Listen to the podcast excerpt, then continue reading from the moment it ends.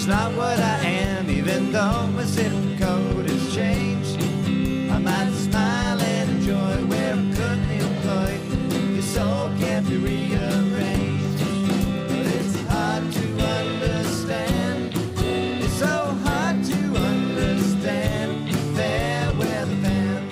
It's episode 10 of Milwaukee's Tailgate Baseball Podcast, your weekly Milwaukee Brewers podcast. I'm Steve Garchinsky, and with me today is Ryan Top, and we welcome back JP Breen. The Brewers were officially eliminated from the playoffs after losing to the St. Louis Cardinals on Saturday afternoon, so we'll spend most of the pod today reflecting on this surprising and fun season. Uh, just a reminder that we want listener questions, so follow Milwaukee's Tailgate on Twitter at MKE Tailgate. Email questions to milwaukee's.tailgate at gmail.com or follow our Facebook page for Milwaukee's Tailgate Baseball Podcast. You can also follow Ryan, JP, and myself on Twitter, and you'll find that on our Twitter bio. You can find Milwaukee's Tailgate on Disciples of Uecker, so check out disciplesofuecker.com for great Brewers content. And Milwaukee's Tailgate is sponsored in part by Sound Devices, a premier manufacturer of audio production gear, and they're located right here in Wisconsin. Sound Devices gear is used worldwide and is found on the set of Oscar winning films and popular TV shows. And if you're looking to create a professional sounding podcast, check out the Mix Pre 3 and the Mix Pre 6. For more information, visit sounddevices.com. So we were holding out hope that the Brewers could make a run in the final series of the season, but the long odds and the tired bullpen eventually caught up with the team, and they were eliminated after a 7 6 loss to the St. Louis Cardinals. It was heartbreaking since the Brewers led 6 0 in the third inning before things slowly fell apart. So I guess we're kind of at the reflection point of uh, the season since it's over, even though we currently do have the final game on against St. Louis. But um, JP, coming into the season, did you have any idea that the Brewers would be competitive going into the last weekend of the season? Was there a scenario that you saw that happening? Uh, no. Uh, I think I had them pegged at 74, 75 wins. So I didn't even have them finishing at 500, much less, you know, 85, 86 wins, depending on what happens here in the last few innings. But I honestly think that if anybody says that they believe that the Brewers had a chance to compete for the NL Central or for a National League wildcard berth, they're either delusional, they were either delusional and didn't necessarily have realistic expectations or a way to justify it, uh, or they're lying to you so they can look intelligent afterwards. I think I understand that baseball is one of these sports that is so much more difficult to predict than I think a lot of other sports that we that we look at, especially just random development seems to happen in baseball. Um, but there were just so many things that had to happen for the Brewers to be able to even do this this year. There were so many players that needed to t- take steps forward, and they were able to do it at the exact same time.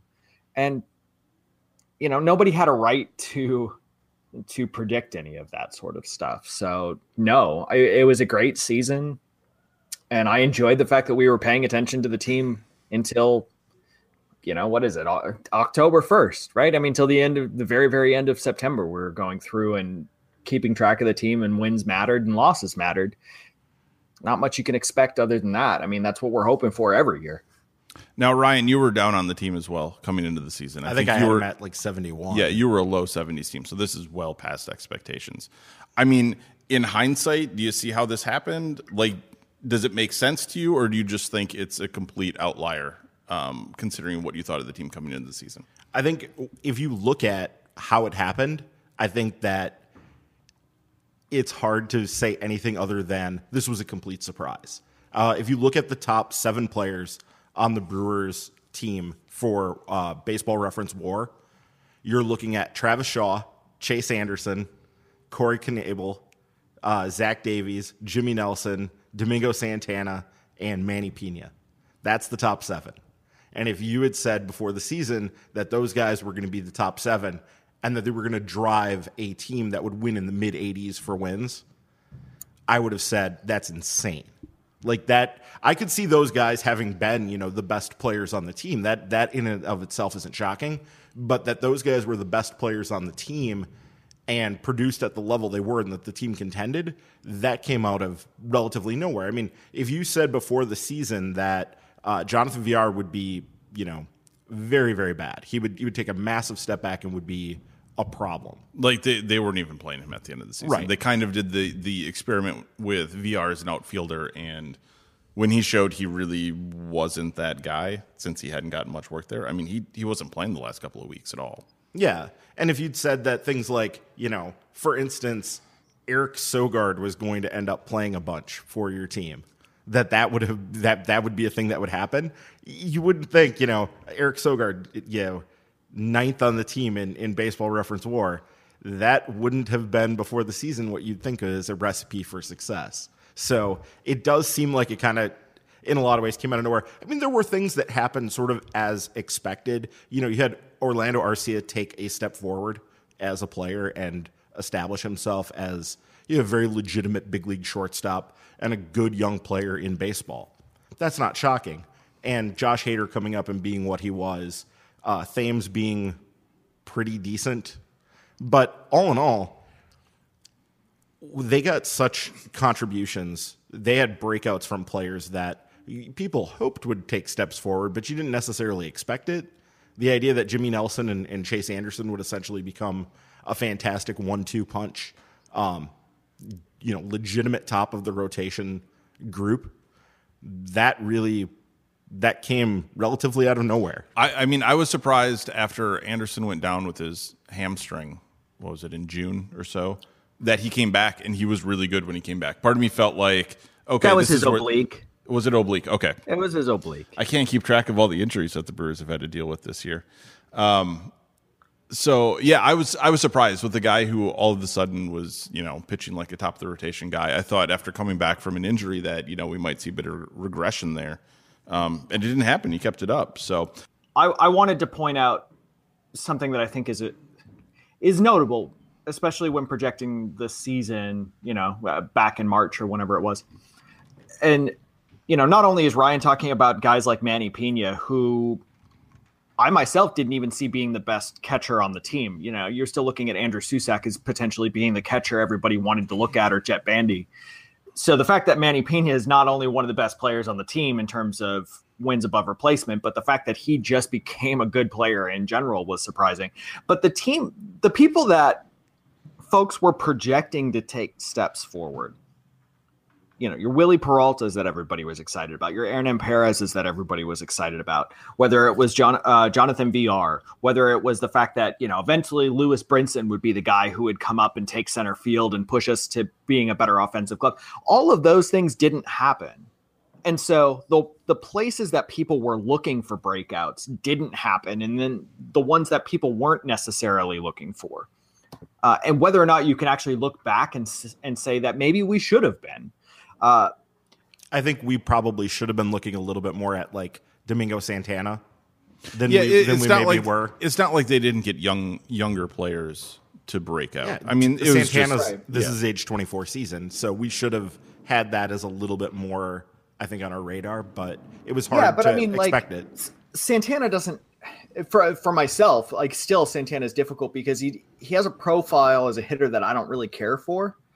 Um, but like much like Chris Davis in a way, he he's able to produce with it, and Santana is able to produce with it a little bit more in a well-rounded way than Chris Davis was able to. But like, you know, in Jimmy Nelson taking a step forward, that's something that we've been talking about for two or three years. And so the fact that it finally happened isn't, you know, outside the realm of possibility or a huge shock or anything like that. Well, with where Nelson was at, if he would have just gotten up to a number three starter, I think we would have been happy. Like Oh, totally. he had a, an extreme breakout. Yeah, totally. And I think that that's that's what's most surprising about the year. It it's not that just certain people took steps forward. Like every like Chase Anderson was actually really good in the second half last year as well. You know, Mhm. everybody wanted to look at Peralta, but Anderson had quite a a similar type of second half breakout, I guess you could say. But the fact that all of these people took steps forward and they were extreme steps forward Like right. Travis Shaw. like Tra- like Travis Shaw, Chase Anderson, Corey Knebel, uh, uh, Jimmy Nelson, like all of those people taking steps forward would have been fine. The fact that they all took steps forward at the exact same time was one thing, but that they all took extreme steps forward at the same time is just something that nobody could have predicted. Right. It it did very much come out of left field. Well, Yeah. so looking at, at next season, you know, if people want to expect something similar um, from this team, uh, is there any worry that maybe we should expect uh, a decent amount of regression from some of those guys? I mean, because it was a huge step forward, and it's hard to maintain that when a lot of those guys didn't profile to play as well as they did this season. Well, and that's sort of the Bill James plexiglass principle, which says when teams take a big step forward or individuals take a big step forward, and there, there's often some luck and some randomness in that. If you don't like the word luck, there's some randomness to that. And so it's often you'll see that, you know, sort of swing back the other direction next year. I think that we're going to definitely see the plexiglass principle at work with this team in a number of ways next year. At the same time, I will say it's not impossible that they couldn't take a step forward, but if they do, it's going to be because they have uh, they have a, a good number of young players who can potentially push forward and continue to to grow and produce. You you know if you could see Orlando Arcia turning into a even more valuable player than he was, somebody like Brinson coming up, Phillips, um, Brandon Woodruff perhaps could be a you know a guy in line to, to become a, a legitimate middle of the rotation starter as soon as next year. We'll just have to see if that's how it works out. Or Josh Hader takes the step into the starting rotation. You could see those things happening. You could see these things potentially. Well, they may really need a Hader now since they don't have their fallback option. they may really need him. But one concern that I have from Did, that, did you miss all of that yesterday I did not see it. No, with Matt Garza? no, I did not. Oh no. Apparently, with the way his contract works, there's Oh, no yes. option for next season. No, I did see that. Yeah, So- I was okay. going to say he he knew about it because I made fun of him on Twitter. no, I that I knew. Yes, that that that was uh yes that that contract. The w- I I saw something about if then statements and it was I like have no idea. I was trying to look through, I think Cot's, you know, baseball contracts to see what was in there, and I couldn't figure it out. It's it was something to the effect of if he made a certain number of appearances, then his option would have voided. Uh, something to the effect of. I think the theory behind it was if he made a certain amount of starts, he wanted an opportunity to not have that player option, so he could go back onto the free agent market, and potentially make more. Because if he started that many games, he a would have been healthy and b would have been effective enough to make that worthwhile in the first place sure. uh, seems to be the theory behind it. But I, yeah, I mean, that was news to me when it came out. Um, but I think in terms of, I think the plexiglass theory or the principle or whatever is a good is a good thing to keep in mind. But I, there are two important things to keep in mind with the Brewers going in next year. Number one, just because a player is young does not mean that development is linear. It doesn't mean that they will automatically get better next year. So people need to be careful when they're saying p- certain players are going to improve. And when you ask why, the answer is, well, the aging curve, or well, they're young and they're going to get more experience. That's that's not actually a reason. And so we need to be careful with that, especially with people like Domingo Santana. We need to be careful with that for people like Josh Hader.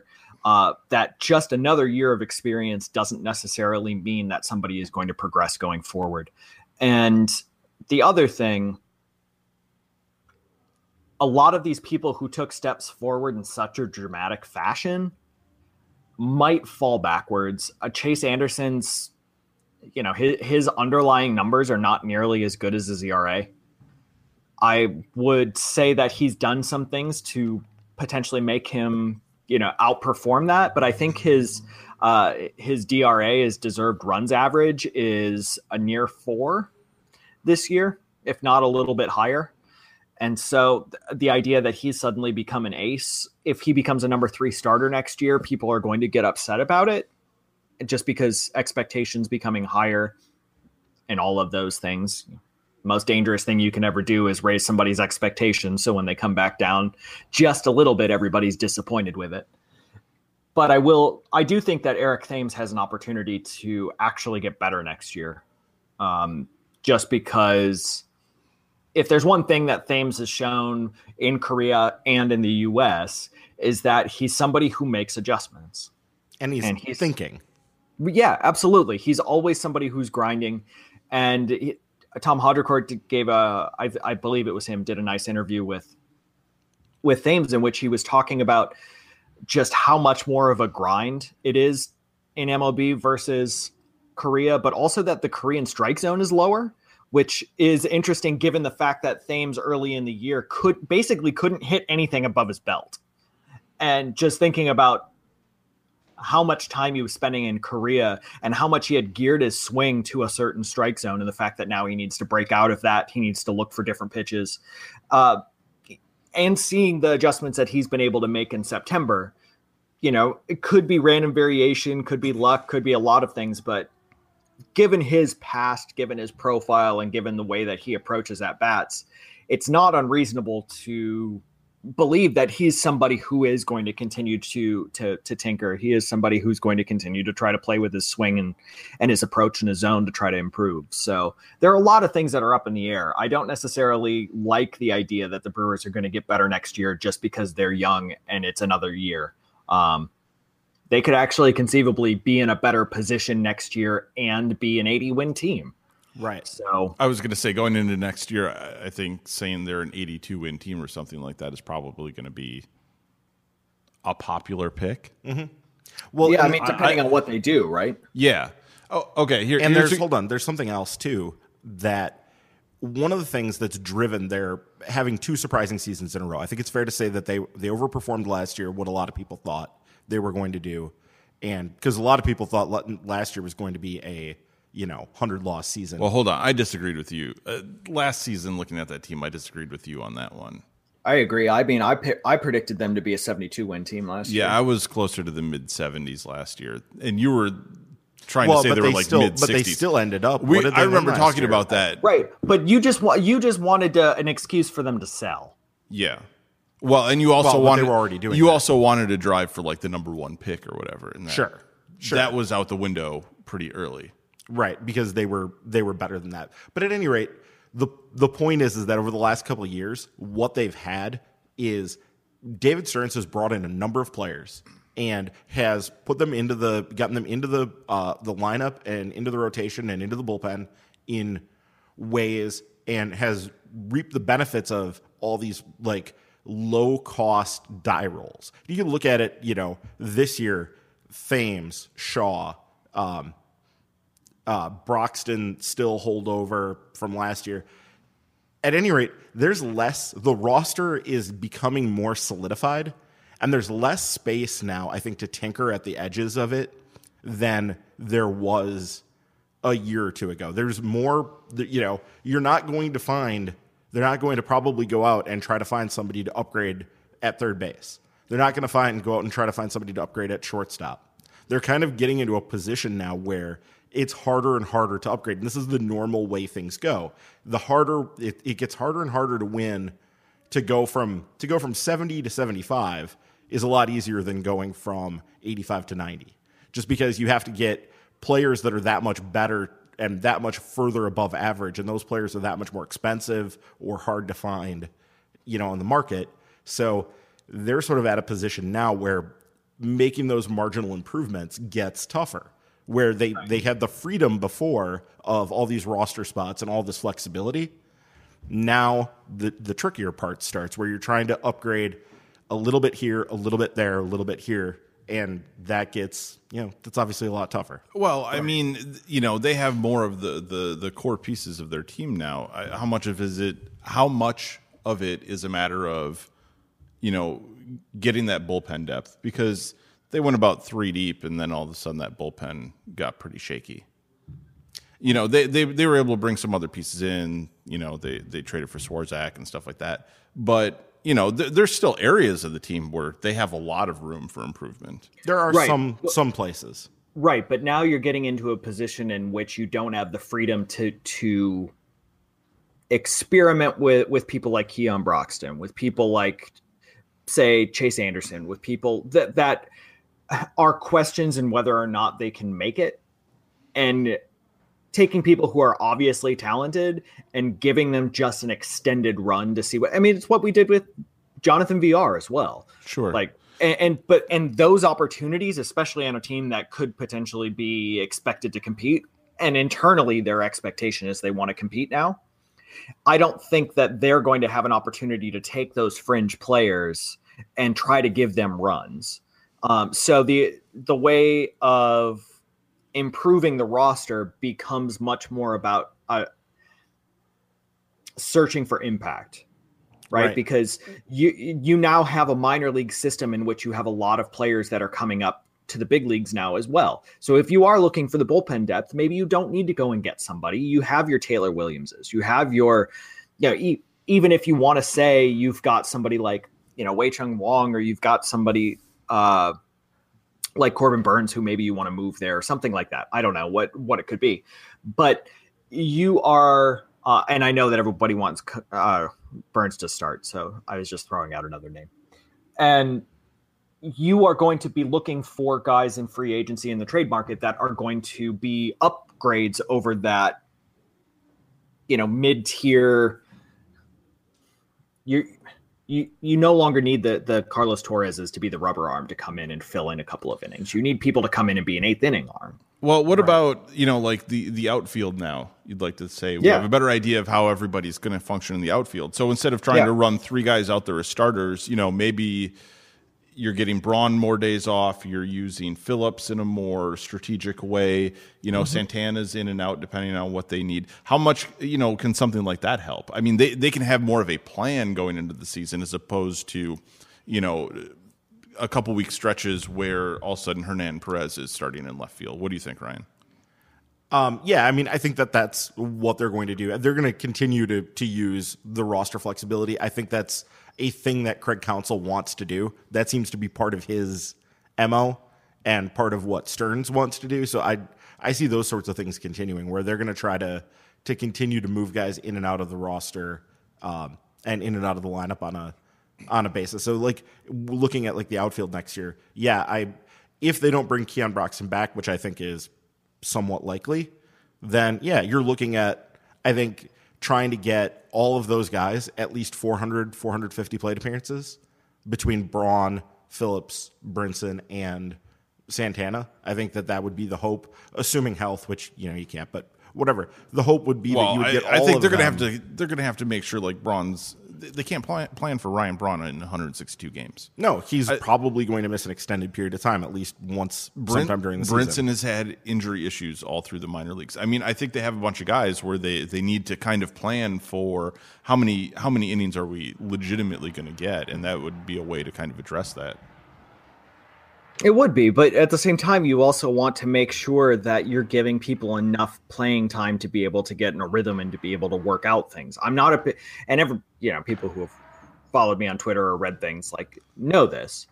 Uh, we've got issues in which you don't want to platoon players too early. If all of a sudden you decide that Brett Phillips is only going to play against righties and somebody needs to then take a seat, and whether that's Brinson, whether that's Santana, whoever it is who's going to take a seat against tough righties, like suddenly you're hampering development on on them. It's the idea that you can't be expected to handle a right-handed pitcher in a tough spot if you haven't seen a right-hander for three and well, a half weeks, right? What, what's enough playing time?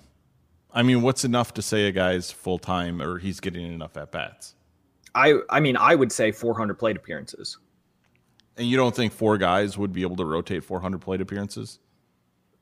I, yeah, I do think that they probably I mean, could. I, yeah, I don't. But you wouldn't. But you wouldn't be having it in a in a structured manner, if that makes sense, right? Right. Like you don't want to limit people and, and say, Phillips, you're never seeing a lefty, or right. Brinson, like if, you're really only not you're not seeing many tough righties. Right. Maybe you said maybe you look at somebody like Brett Phillips and you say you can handle all three outfield positions, and you say at least once a week, Phillips, you're going to play in left, center, and right field, and you're going to give everybody else a day off, and you just kind of pick it out between there. Sure, great, that's fantastic. That's that's not a problem, but getting too creative with things about matchups becomes really difficult. I mean it's one of the big things that Thames also talked about in terms of being able to hit lefties.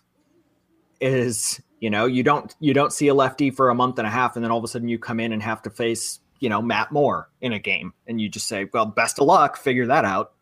And so you need to be able to structure these things for young people and young players. Not that you know Thames is young, but just as an example. Well, but he was be able to clearly he was platooned.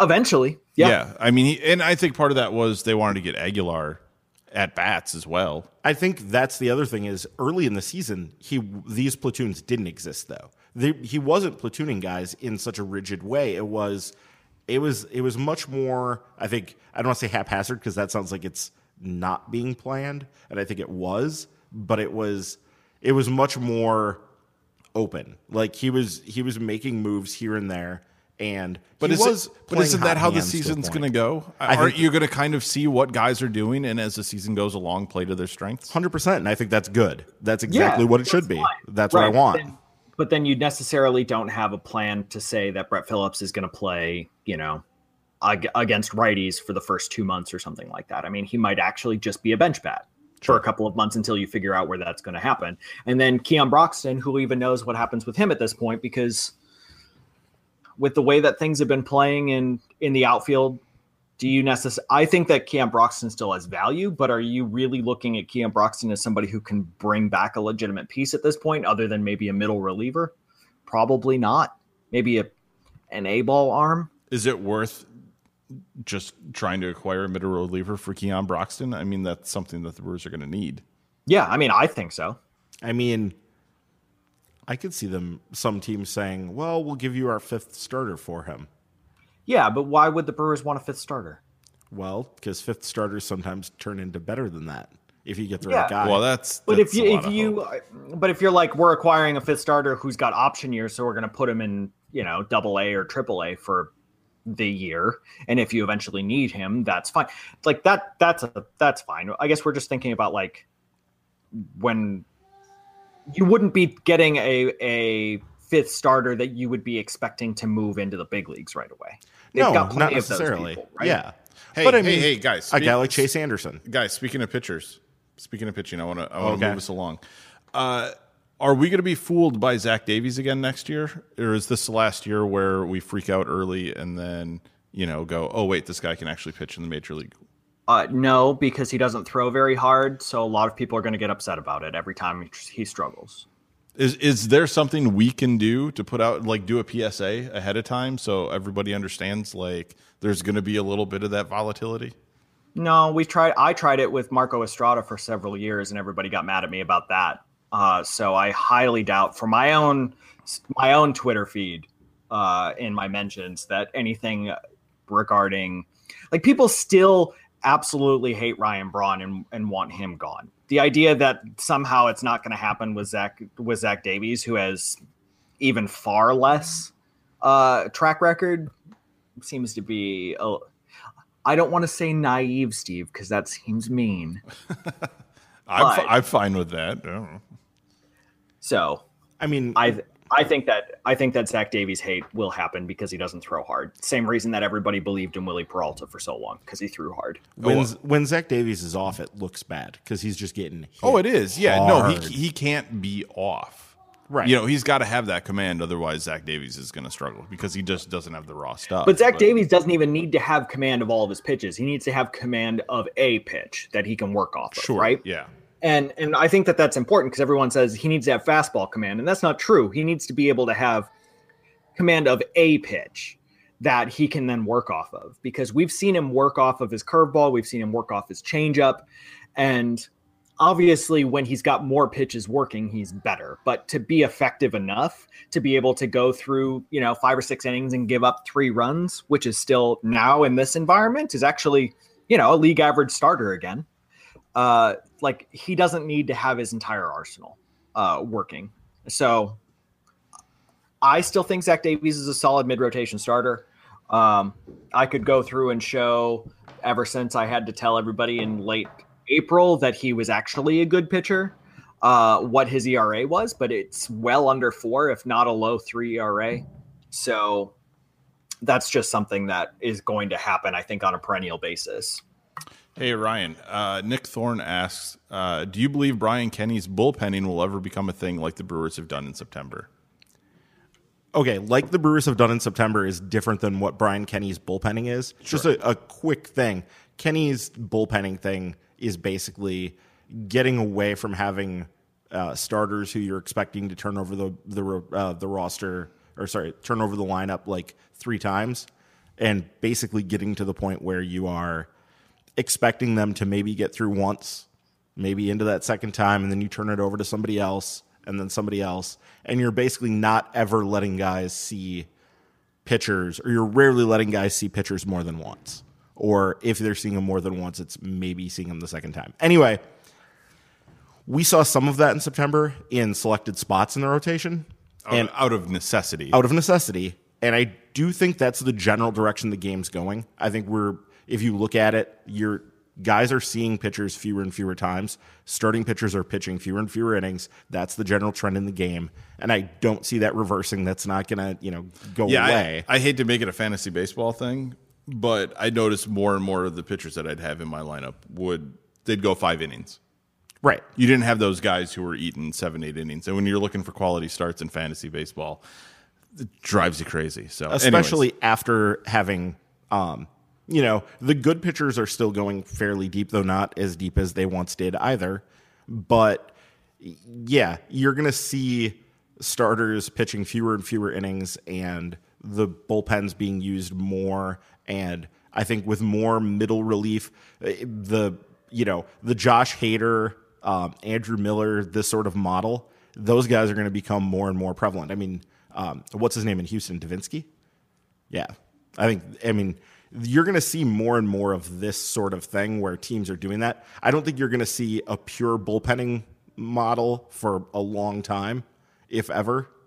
But I think you're going to see it trend more and more in that direction. And I think the Brewers are pretty comfortable with that uh, because I think that they are they're going to develop pitchers that are capable of handling some of those middle inning roles like that and and being that guy who pitches, you know, 50 pitches every three or four days. Sure. Hey, JP, do you think something like this would allow guys to like play up their stuff? You know, we always we always talk about relief pitchers. You know, a guy comes out for an inning and his stuff can play up. I mean, is this a way that you can get more guys to basically throw harder, throw a little bit better for a shorter period of time? Like, do you think that would work? I I I don't. I think uh I think bullpenning works on paper. I think in practice it it has a lot of problems unless your bullpen is fantastic. If you've got a lot of middle relievers like the Brewers, you've got issues. Well, how much you, of it is it. volatility? I mean, you know, it seems like if Absolutely. you get if you like get a even, bad day, all of a sudden it blows up your bullpen, and then what are you going to do for multiple days after that? Right, absolutely. And you can stay look at what happened on Saturday with the Brewers. Like obviously a lot of that was was bad luck. I mean, I I know that a lot of people want to make it a moral, you know, somebody choked or somebody had a or somebody's not good enough or whatever it is. But like so many of those were just bullshit hits that that fell or defensive miscues or somebody lost it in the sun or or whatever bloop single was able to fall.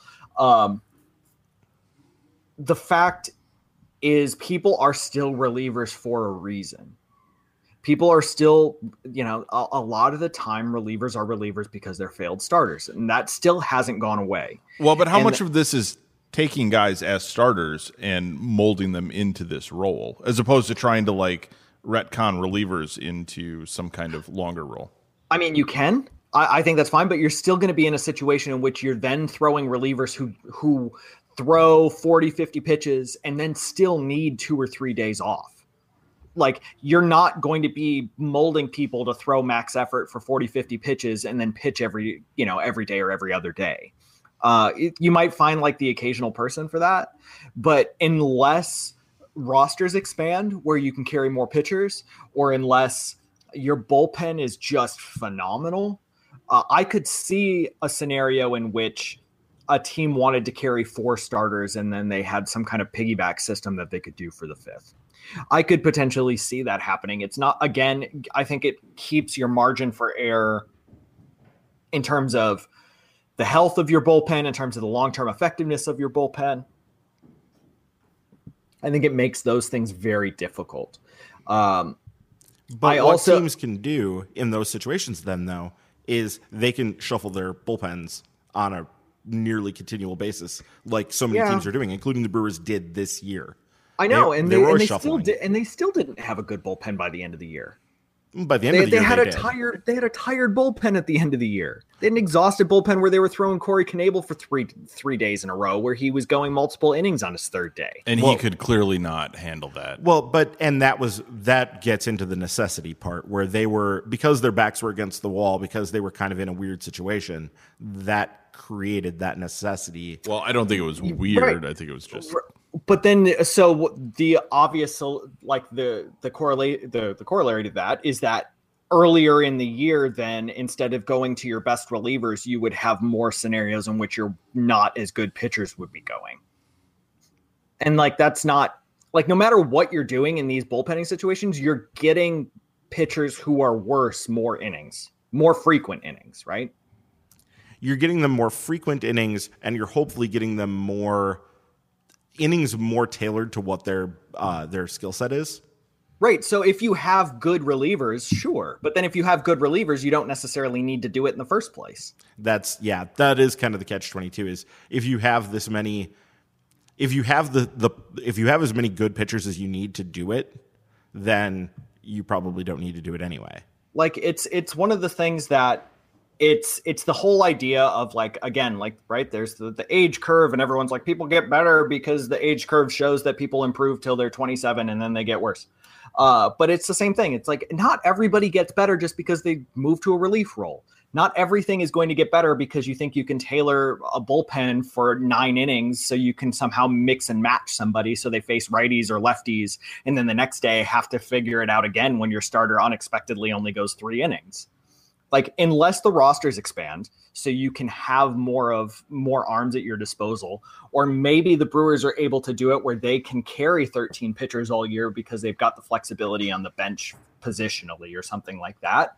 But again it's going to still come down to the quality of the arms. And like it i understand that the theory is if you bullpen arms if used correctly you can create more good bullpen arms than you can starters. And i don't think that that's actually something that holds up Oh, you don't? I think it does. right but the, the that's just based on the premise that anyone who's a failed starter can move to a bullpen and suddenly get better Well, no, but it's that there's only so many guys that have the combination of having the ability to throw, you know, two at least, if not three effective pitches that they can locate to be a starter. There's just not that many of those guys compared to somebody who has one really nasty pitch that can, you know, he can he can face batters once and really, you know, be effective against them. Right, but they would already be in a big league bullpen having success. Like this is like they the big leagues already need more relievers who are good. Like there wouldn't suddenly become more relievers. Like it's not like there's a bunch of relievers in AAA who could be really good big league relievers if only there were more bullpen opportunities. Right. Like Well, I think part of it is though. Uh, there's this idea that you're going to take some fourth and fifth starters, and all of a sudden the stuff that they throw is going to be good enough that Right, right. Yeah. And that's what I was saying. Like that's based on this presumption that anyone who isn't a very good starter can somehow become a really good reliever. well, And or if that, that, was the case, that and we saw that with Peralta, you know, and I made that assumption as well, and it was wrong. or that if you have those fourth or fifth starters that you know then there's a, a number of these guys who they're effective once through the order and then the second time it gets shaky and after that you don't want any part of them well a different system could potentially use them in a different way and minimize their need to pitch deeper so that you get the better part of them So are you going don't have to are, deal are with you the- are you going to do the new money ball here? Are you going to be a GM that acquires all the pitchers that can only pitch through an order once? I wrote about this in And then you're Disciples gonna- of Uecker like four years ago. Okay. So That's- like that's I wrote a multi-part thing. I, already did that like Wait, ago. wait! You did a multi-part article on relief pitchers. I'm uh, sure On- that was no, fantastic. On, on how to do the uh, the piggybacking bullpen or the piggybacking rotation thing. You Right. read it and you did not like it. So But again, you're still then like, why would those be fourth and fifth starters who are already struggling past the first time through the order? Why are they even getting innings past the third inning? Why are they starters? Why wouldn't they be getting? Why wouldn't they be doing something else? because Why wouldn't they be MLB is short of those guys. MLB doesn't have those guys. So they have MLB to, is short. Uh, MLB is short of good arms. Like period. Well, again, how many how many days would they need off before they can pitch again? And that's I mean, that's something the you have you know, to- we're yeah. we're just assuming that what they're they're gonna have to go every third day instead of every fifth to make this Yeah. work. Every fourth. I mean, if you were to that that would pile up on you. You'd need you'd need at least a couple guys on the top of your rotation then to be able to eat seven plus innings every time they go out. Right. And if you had somebody all of a sudden get hurt or short start and they only went two innings, like your bullpen would then be screwed. And then you'd need to go to AAA and completely turn over your bullpen, which they're in, your relievers would be in AAA for a reason, like because they're not as good as your MLB relievers. Rebuttal, Ryan? No? Are you No, done? I'm- Are you gonna just give how this up? I, I didn't know how long we were going to go with this, but no. I mean, hey, we have an entire off season now. We can talk about whatever we want. There's nothing else going on. teams teams will flip their and do run through their their minor leagues that way now. It, that's how it works. That's what Right. teams are and doing. so they call up people that aren't good. but Like, oh, like, yeah, I, great. We we called up Michael Blazek. That didn't work. but they're Like- doing it anyway. The point is that if you can get guys to if you can minimize how much guys have to pitch, if you basically if you're asking marginal starters, You're not minimizing how much they can pitch. You're probably trying to get them to pitch more innings. You're just trying to do it in a different schedule. you're trying to get them to do it on a different schedule. Well, slightly. I mean, basically, what the idea would be instead of asking them to go 100 pitches or to, you know to try to push that limit um, every fifth day, you would say every fourth day we would like you to throw 70 to 80 pitches. Right. And you'd just be doing that with one or two people. And then other people in your bullpen, you'd be asking them to do more. And then your guys who you've decided are not good enough and are down in the AAA bullpen need to then have to go and pitch more because they're going to be expected to have to come up and relieve guys that are tired in the big leagues. No. You're going to. What do you mean, no? Because I did the math on it. Okay, hold on a second. doesn't- Hold on a second. It actually, I did the math on this. Go, people can go look at the the old articles. Okay, They're- wait. Now, okay. I did the math on it. It does it. Bull bullpenning's a, a fun little mental exercise, but it's not going to work. So, uh, Anthony Pollard asks, would you rather trade for a starting pitcher or uh, compete for a pitcher in free agency? What do you think, JP? What's the what's the best route for the Brewers to maybe get a little bit more depth next season, especially since Matt Garza isn't just an automatic uh, slot into the rotation anymore? I think th- the best scenario is still going to be to go out to the uh, to the trade market. I'm not necessarily sure who's going to be available at this point. There are guys that I'd like to see if they're available, um, but if you go to the free agent market, you're going to be targeting Lance Lynn. Uh, Do you not like Lance Lynn? We were talking about Lance Lynn Lance, last week. Lance? Lynn's fine, but you'd be wanting him to be a mid rotation starter.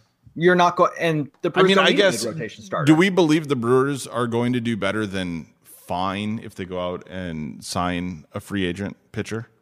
No, I mean, but I think that they could of actually. I think they could go out and get somebody who, who is an above average arm in the trade market. And that's what I'm saying. Well, yeah, and who do you think they could they could go after? I mean, Archer, Chris Archer in Tampa Bay seems to be a guy that people think is going to be a trade target, but. I was looking Well, at we, we were kind of chatting about yesterday, Yeah. and we were looking Yeah. at it, and Archer signed through like 2021. Right, but he was. If the Rays weren't competing this year, they were already saying that he was going to potentially be on the market. Right, But They're- sure, but I mean, we saw what you know Quintana, what Mm-hmm. that package was. We saw what Sonny Gray commanded. I would imagine Archer is going to be above both of those, considering his age and uh, the number of years of control that he has. absolutely, and the Brewers have a better system than both of the teams that traded for. Well, maybe not the Yankees, but you know what I mean. They've got the pieces to get it done, even if it is that high.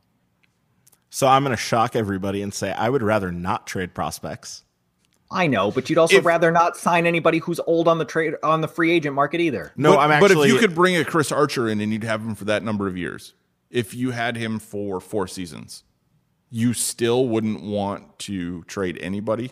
it would depend on what the package was. but even even if it was a wouldn't. high end package, looking at what the Brewers did this season, hoping that Jimmy Nelson comes back, you have mean, Chase Anderson, they- you have Zach Davies. if they're Ry- if they're going to trade us Chris Archer, it's going to be Brinson and Woodruff and you know uh, at least one or two more good prospects. But I mean, Yeah, you Archer's do that taken in a- Woodruff's You do that in a place. second. Yeah, you do that in a second. If it's Brinson, if it's Brinson and Woodruff, and you know somebody down in a, a couple of guys down in A ball, you do that in a heartbeat. no, I'm thinking like guys along the quality of like Isan Diaz and I don't know, like Well, with Keston Hiura, I mean, Yep. are you that worried about keeping Isan Diaz if that's the guy oh that yeah, can get no, somebody done? I would I would much rather not do that. No, I there's no. So here's the deal: the Brewers looking at payroll locked in for next year, committed. Now this doesn't include arbitration and whatever, but committed payroll for next year they have 25 million. If you start looking at the arbitration numbers, it probably takes them up into the 60ish million.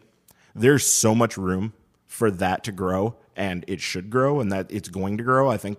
I think that it it really becomes you know logical the the logical place to go is to the free agent market I know because they there's just have nobody the money there.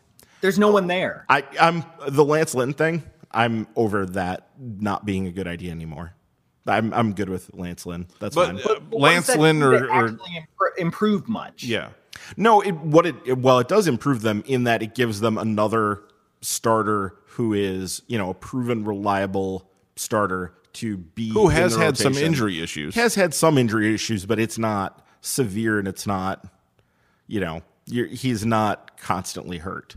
Um, the way that you value injuries, I never understand what it is.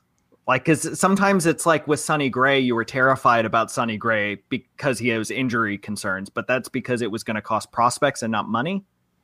well, and also Sonny Gray is, Is that- like but, like, five, I'm asking, is five that Sonny nine, Gray, is. Sonny Gray is also yeah. because Sonny Gray is short, and you read an article about short pitchers. All of a sudden, like you read don't want an Sonny article Gray. about short pitchers. Yes, that's, it's an article. That, that That's my what it thing. was. Yes. Um, no, I You're you're back on the the the what 2011 draft when they had to draft uh, pitchers six three or above, and that worked out really well. yeah.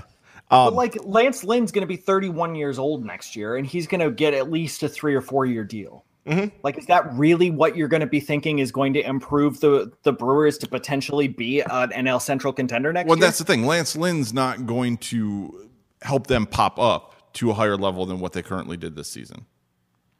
Um, I think that for what they need, they need a, some stability in the rotation. I don't think they necessarily need the top end guys. That's not You do realize Jimmy Nelson has a pretty severe injury. right. Okay, so that does not exist. Uh, it might he might come back next season, but that does not exist for the majority of 2018. Yeah, no, my issue is not that they have I think they have they have guys who have a lot of upside and they have a number of guys that have quite a bit of upside for the rotation for next year. What they don't have is you look at the guys that they have. You have Anderson and Davies and after that you don't have anybody that's like a proven reliable big league starter. Guy that has just gone out and has given you innings and you know is there. Do I think that Woodruff, Burnes, Hader, uh, Suter, uh, Wilkerson, uh, I'm completely blanking, but do I think that some of those guys are going to work out? Probably. They probably will work out and as soon as next year, yeah. But do I think that it's like a sure bet? No. So what I would want to do is extend what they have and give themselves some more reliability in the middle and then go from there. So Well, then you're would- just hoping for another guy like Jimmy Nelson to break out. You'd Not- rather do not that. like you, Jimmy Nelson. You'd rather sit well, there Jimmy and hope, Nelson hopefully does come back next Well, year. Well, hopefully he does, but, but even if he comes back, there's no guarantee that Nelson is the pitcher he was this season. Right, but there's no guarantee that Chris Archer doesn't blow out his arm too. So like yeah, gonna- but I mean, we could come up with bad scenarios for everyone. Right. I just I but to- the thing is, there is nothing that's stopping you from being able to sign somebody like Jason Vargas on a one year deal to be able to get that stability that you want for two months until until Jimmy Nelson comes back, and that doesn't preclude you from still getting what you need, which is a top of the rotation starter. I mean, I'm fine with I'm fine with doing that. What you're talking about too. I think that that's the biggest need for the team is, and wasn't that a question that we were asked? I thought it was, but uh, for me, the biggest need is just like reliable innings. But that's like always available, right? I mean, like you Well, could doesn't even- everybody you could need even- reliable innings? I was like, you could well, yes, but if you needed somebody who could come in and pitch for, you know, be healthy and pitch for a month and a half, right? Like I've got it up right now. You could get Jason Vargas, Chris Tillman. You could even get Hector Santiago for a month. You could do Jon Niese if he needed to. We could bring Marco do a job. Estrada back. Well, Marco Estrada signed a uh, an extension with. Oh, he uh, did? Blue Okay. Jays. Yeah, but you could get Jaime Garcia. You could get Doug Fister. You could get Scott Feldman. Like all of these people aren't that good, but for a month, like they could be as good as Lance Lynn if the purpose is to be able to get somebody who can eat innings for two months. Right, and I'm okay with any of that then. But that would be in tandem with getting somebody who's a top of the rotation guy. Well, I think that the price that you have to pay to get true top of the rotation talent is prohibitive, and I don't want to see them do that. So then, how does somebody like the Brewers ever get a top of the rotation starter? Develop them, trade for them before they're a top of the rotation starter. I mean, I okay. You have to remember Ryan's a guy who thinks that the acquisition of Zack Greinke and Shaun Marcum was a mistake for the Brewers because of the talent they gave up. Mm, kind of, Yeah, you do. kind of, Yeah. You, you hate the you hate the Greinke and Markham trades. You hate the CC Sabathia trade. Anytime they've given up a lot of prospects for pitching, you you loathe those trades. I generally decades do later. not like them. No, But the thing is, if you are expecting to compete, you cannot compete and try to become a player in the NL Central if your plan is to acquire people who aren't that good yet. I mean, you can't. it Sure can. It just doesn't If happen. if you- it doesn't happen. Ne- it doesn't happen necessarily next year. So then, what's your plan for next year? Then Like I said, you're filling the gaps to. You're So you- filling the gaps to make sure that you have the innings covered and that you have those guys. you just have a chance. you have complete faith that someone in the Brewers farm system is going to break out and be a top of the rotation pitcher. no. But that's kind of what you're doing by saying they can never go out and acquire a guy You because give yourself you give yourself as many chances to make that happen as possible. hence and you, then, you believe one I'm not saying you have to like put your money down on one single guy, but, But that's you what believe getting Chris Archer involves is taking a ton of prospects, packaging them all together, and handing them over and saying, "Here, we're putting all our money down on this one guy staying healthy." That's literally what that is. there is something different between betting on Chris Archer to be a top of the rotation pitcher than it is to be packaging somebody uh, than to say, I believe that Brandon Woodruff, Luis Ortiz, Corbin Burnes, and Freddy Peralta have a equal chance of becoming a top rotation pitcher. One of those four, as Chris, Ar- Chris Archer, who's already done it. Right, but I'm not saying that they do have an equal chance. I'm part of what I'm resisting here. Hold on, part of what I'm resisting we are both here. tearing out our hair right now with No, the I know, you're just I like know. talking in circles. Well, you guys, hold on. No, part of the issue is that you guys are saying that like we need to make something happen for 2018, and I don't believe that's the case.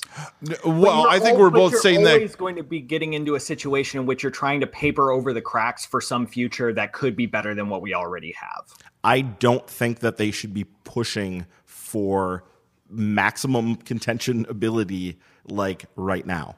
But again, we were bringing up I, I Archer think that, because think that's that they a had a year. They had a oh, year that moved the that moved. Chris the- Archer is not for 2018. Yeah, we just said on its Archer. own. Archer's clearly a guy for the next, you know, like four seasons. if he stays healthy. If it's Well, that's works every out. damn pitcher that exists in Major League Yes. Baseball. Gets injured. Yes, yes, yes. Because guys do get hurt. That's why I do not want to see taking talent at this point. You take a bunch of players and package them together to get one player that you are then banking Okay, on. I, I, I'm going to stop you right here because I, I'm I'm pretty sure at this point that JP is going to punch you through the internet. so we are going to move on. okay, so the playoffs are set. Um, real quick, because we're not going to sit here every week and talk about what's going on in the playoffs as we move forward. But uh, right now, who do you think out of the uh, AL and NL, who, who's your uh, World Series matchup? Um, probably the the Cubs and the Indians. You think it's this okay? You think it's going to be a rematch again? Those are the teams that have been playing the I mean, best. is, is that just some recency bias because That you saw it prob- last year? It is probably well, no, no, no. It's not last year. It's like those teams have played the best in the It second is. half. It is the most recent World Series, so it like would be recency like bias. the Dodgers. The Dodgers have had a bad September, which maybe doesn't matter, maybe does. I, I'm not sure that they were necessarily like the most purely talented team anyway for a short series. I think I mean, maybe the most talented the, Do- the Dodgers are seven. The Dodgers are seven and three in their last ten. Sure, but I I think the Cubs and I mean, it's not that losing streak that they had been on. well, and the and that Nationals was have been hurt, and that was really August. Well, yeah, and the Nationals have Scherzer going down now with a, a hamstring. Okay, I mean, I, picking the Indians out of the AL is not like going out on a limb, so I'm not gonna. no, but it could very. that. I mean, like Houston could get into a matchup with them and just beat their brains in because their lineup is you know the greatest. So it that could easily happen too. Um, or you know the Red Sox have an interesting mix of talent as well that they could any one of these teams. There's so many good teams, but yeah, I mean, if I had to bet right now, unfortunately, I think I would pick the Cubs. They've been very, very good since the All Star break, and JP, are you going to break everybody's hearts and say the Cubs as well for the NL? No, I'll say the Dodgers and the Astros. Dodgers and Astros. So you think you think Houston's offense is going to be too much for uh, Cleveland's pitching? I think you're going to see Houston not have to use as many starters. Um, you're going to see guys like Devenski. You're going to see their bullpen actually be able to shine a little bit more than it has. I think people just have forgotten about Houston because they locked up the division so long ago. Um, and then it could be it could be the time that everybody starts paying attention to Carlos Correa, George Springer, Jose Altuve, things like that. Um, and I just think that the Dodgers are the Dodgers are still the best team.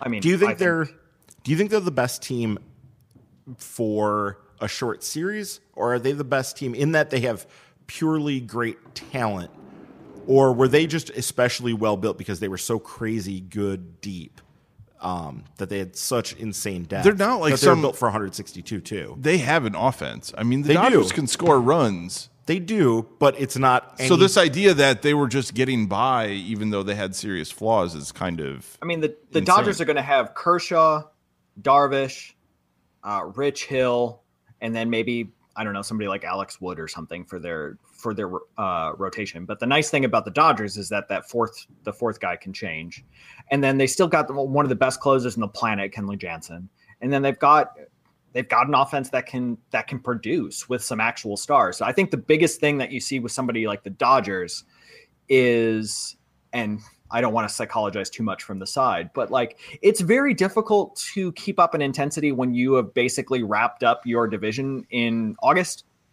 sure and hell. like the end of July, I think they were already planning for the postseason. right So like it's it's very difficult to tell collectively everybody on your team that they need to care for that long. I mean, the Astros kind of had that that little bit too, um, but I think that the Dodgers still are the class just because if Scherzer was for sure going to be good to go, and I didn't have question marks about it, and Harper was back and healthy and had a, a few runs of games, I actually would want to pick the Nationals um, because I think I actually really like the Nationals a lot um, in terms of what they offer. I've got too many question marks about the, the Cubs in terms of their rotation uh, to be able to. I mean, if Chris Arrieta is going to be 2015 version uh, of Arrieta, if Lester it can figure his stuff out, if Lackey's not going to be terrible, like there is just so many question marks where I didn't really care for their rotation in July, much less in October.